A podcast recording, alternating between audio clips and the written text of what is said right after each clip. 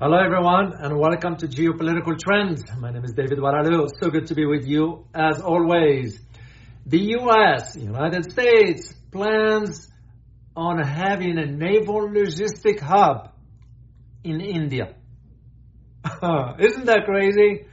Is India now officially becoming subservient to the U.S.? How will India's decision impact its relations with, let's say, BRICS members? That includes China and Russia. In this video, I'm going to provide you my assessment about this fascinating topic or development that is, and highlight to you the uh, geopolitical security implications both regionally and globally.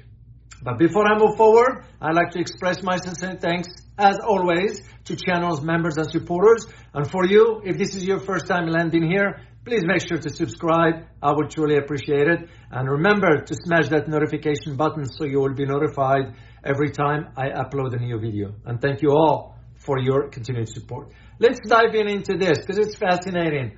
Uh, the U.S. plans logistic, get this guys, plans naval logistics hubs in India to counter China. And keep in mind, India and China are in the same club, BRICS. So it makes you just wonder what India's thinking. And this is what I'm going to provide an assessment about to put this in perspective for you. So the US seeks to transform India into, get this guys, a center for resupplying and maintenance of naval vessels in the Southeast Asia region, where it has been stretched thin with such capabilities because the US doesn't have much. Hmm. Resupply and repair partnership to help fill the big gap in the Asia Pacific readiness. This is what the US saying. Well, of course, how this happens to begin with, this came out of the latest visit of the Prime Minister Narendra Modi, who was, I believe, was summoned, not invited, to the White House. So, President Biden and Prime Minister Narendra Modi agreed to a comprehensive defense and economic partnership. And that was during Prime Minister Modi's visit to the White House in late June, which was about just uh, two weeks ago or so. So the joint statement from the summit reads as follows. Let me share the quote with you. The US India major defense partnership has emerged as a pillar of global peace and security. End of quote. You can read between the lines. Basically, what it's saying is, we're going to enter into an agreement with you, and we're going to tell you what to do and not to do. Basically, you will be under our supervision. That's how I see it. So. And the US just did the same with none other than Papua New Guinea, PNG. So, so the United States according to its statements, will provide India with support to develop infrastructure that will be used to resupply, repair, and maintain ships and, and, and aircrafts. You know, I'm laughing at this because the US will support the development of infrastructure. We didn't even develop infrastructure here at home. So we're going to be going all the way to India to do it. Interesting. The Air Force, uh, U.S. Air Force Brigadier General Pat Ryder, he's the Pentagon spokesperson, said, and I quote, We will have much more to follow in the near future, but the aim here is to make India a logistics hub for the United States and other partners in the Indo-Pacific region. End of quote. We'll see what does it, what, what it means. What it means we're going to be using India. That's like uh, the argue, what's been said about the Ukraine fighting against Russians. Uh, the, we will fight the Russians till the last Ukrainians. And now we're going to be using India. this is how I see it. So as part of this effort, the U.S. Navy will sign a ship repair agreement with India's shipyard. But it will be on our terms, not India's terms. So, and I just don't get it. Where India is going with this, given its membership in BRICS, how do they think China and Russia is going to perceive this? And uh, and by the way, uh, this is going to be the Navy is close to finalize U.S. Navy that is is close to finalizing a deal, a separate one with the other shipyards in India. They are based in Mumbai and Goa. That's that's.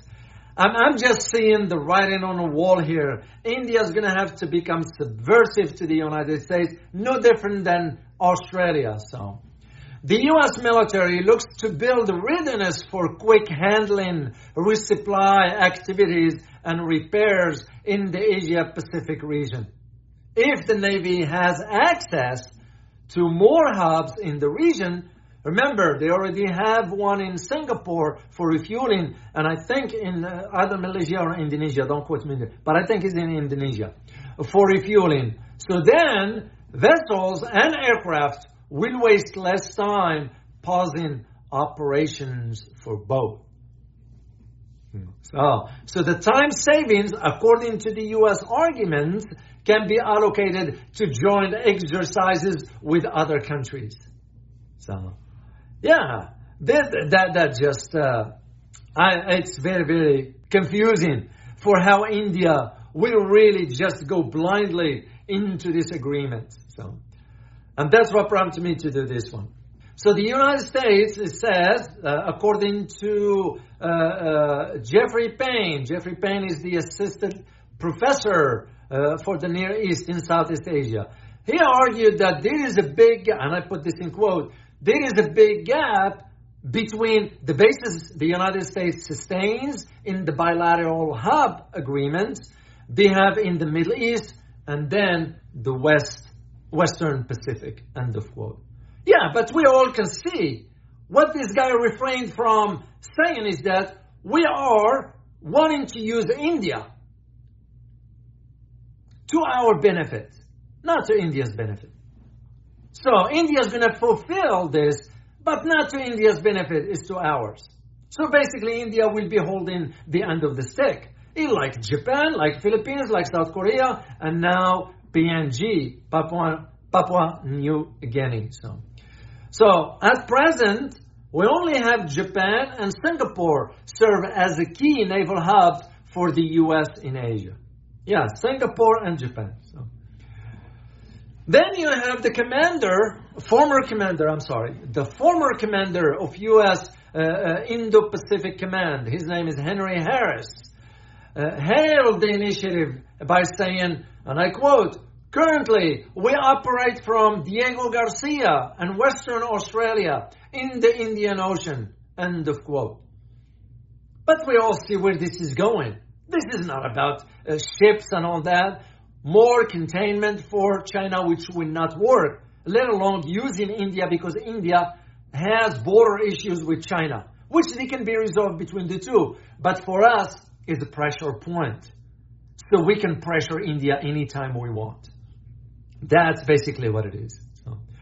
And also because the idea of uh, Asia Pacific is defined by large water, stretches of water. Many believe that conducting supply activities in the region during emergencies will prove more difficult than similar activities, let's say, in Europe with its land routes. Well, yeah, of course, the water routes are different than the land routes. That's no brainer.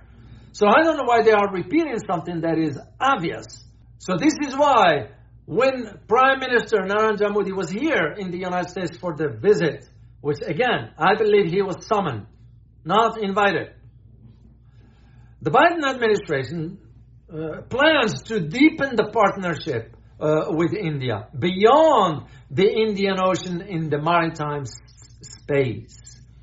Once again, I, I see the writing on the wall as a geopolitical analyst I'm saying it of, well, we're going to use India because the location is there. We're going to allocate our resources. Of course, India will have no say into that. We'll have no control over that. And we won't share that technology with India to begin with.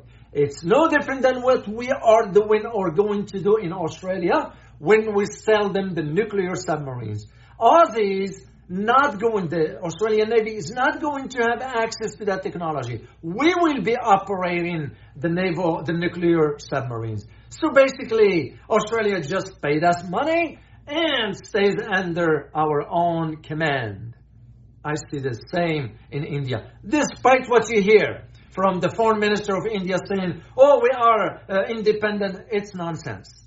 It is nonsense.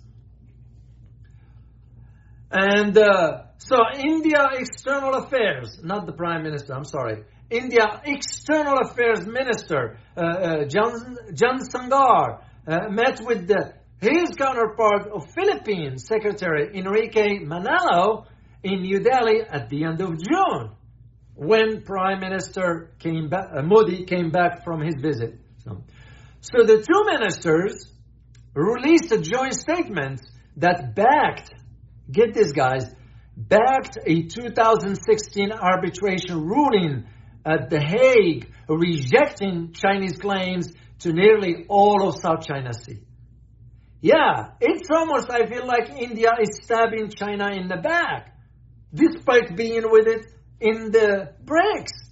This is why a lot of talk right now about maybe India shouldn't be in BRICS and it ought to be replaced with either Indonesia or Iran. That is what the conversation is.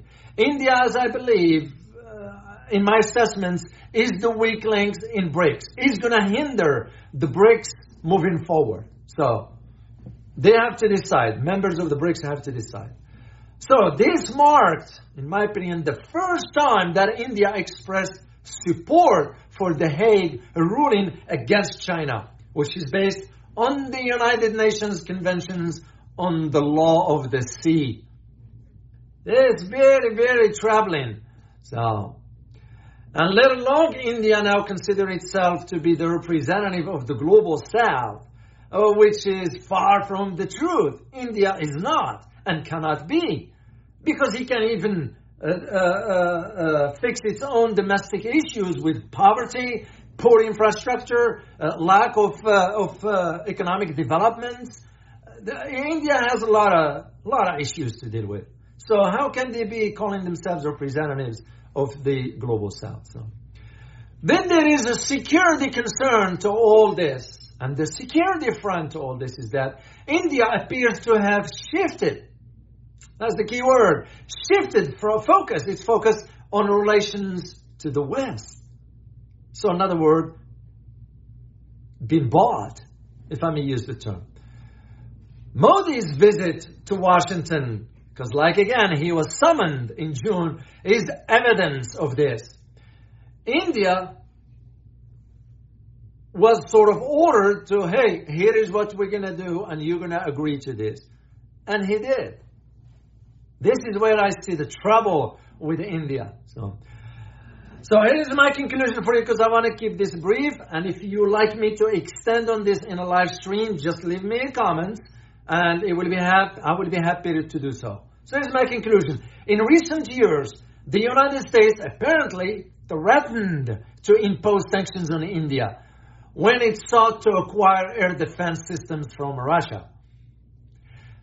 If you use history as your guide, you're going to go back to 1971 when the U.S. sent an aircraft carrier, uh, the U.S. Uh, uh, aircraft carrier to threaten India during the third Indo-Pakistani war. Whether today's partnership between the United States and India will completely dispel the the latent trust of Washington, I would say it remains to be seen. But apparently, India is blind to the truth by going into this blindly. So, this is why, again, I have a lot of information on this. If you'd like me to extend on it in a live stream, I'll be happy to do it. So, and by the way, if you like the content of this video, please hit that like button and subscribe. I will really appreciate it. As always, guys, remember geopolitics impacts your daily life in more ways than one. Till next time. Bye bye.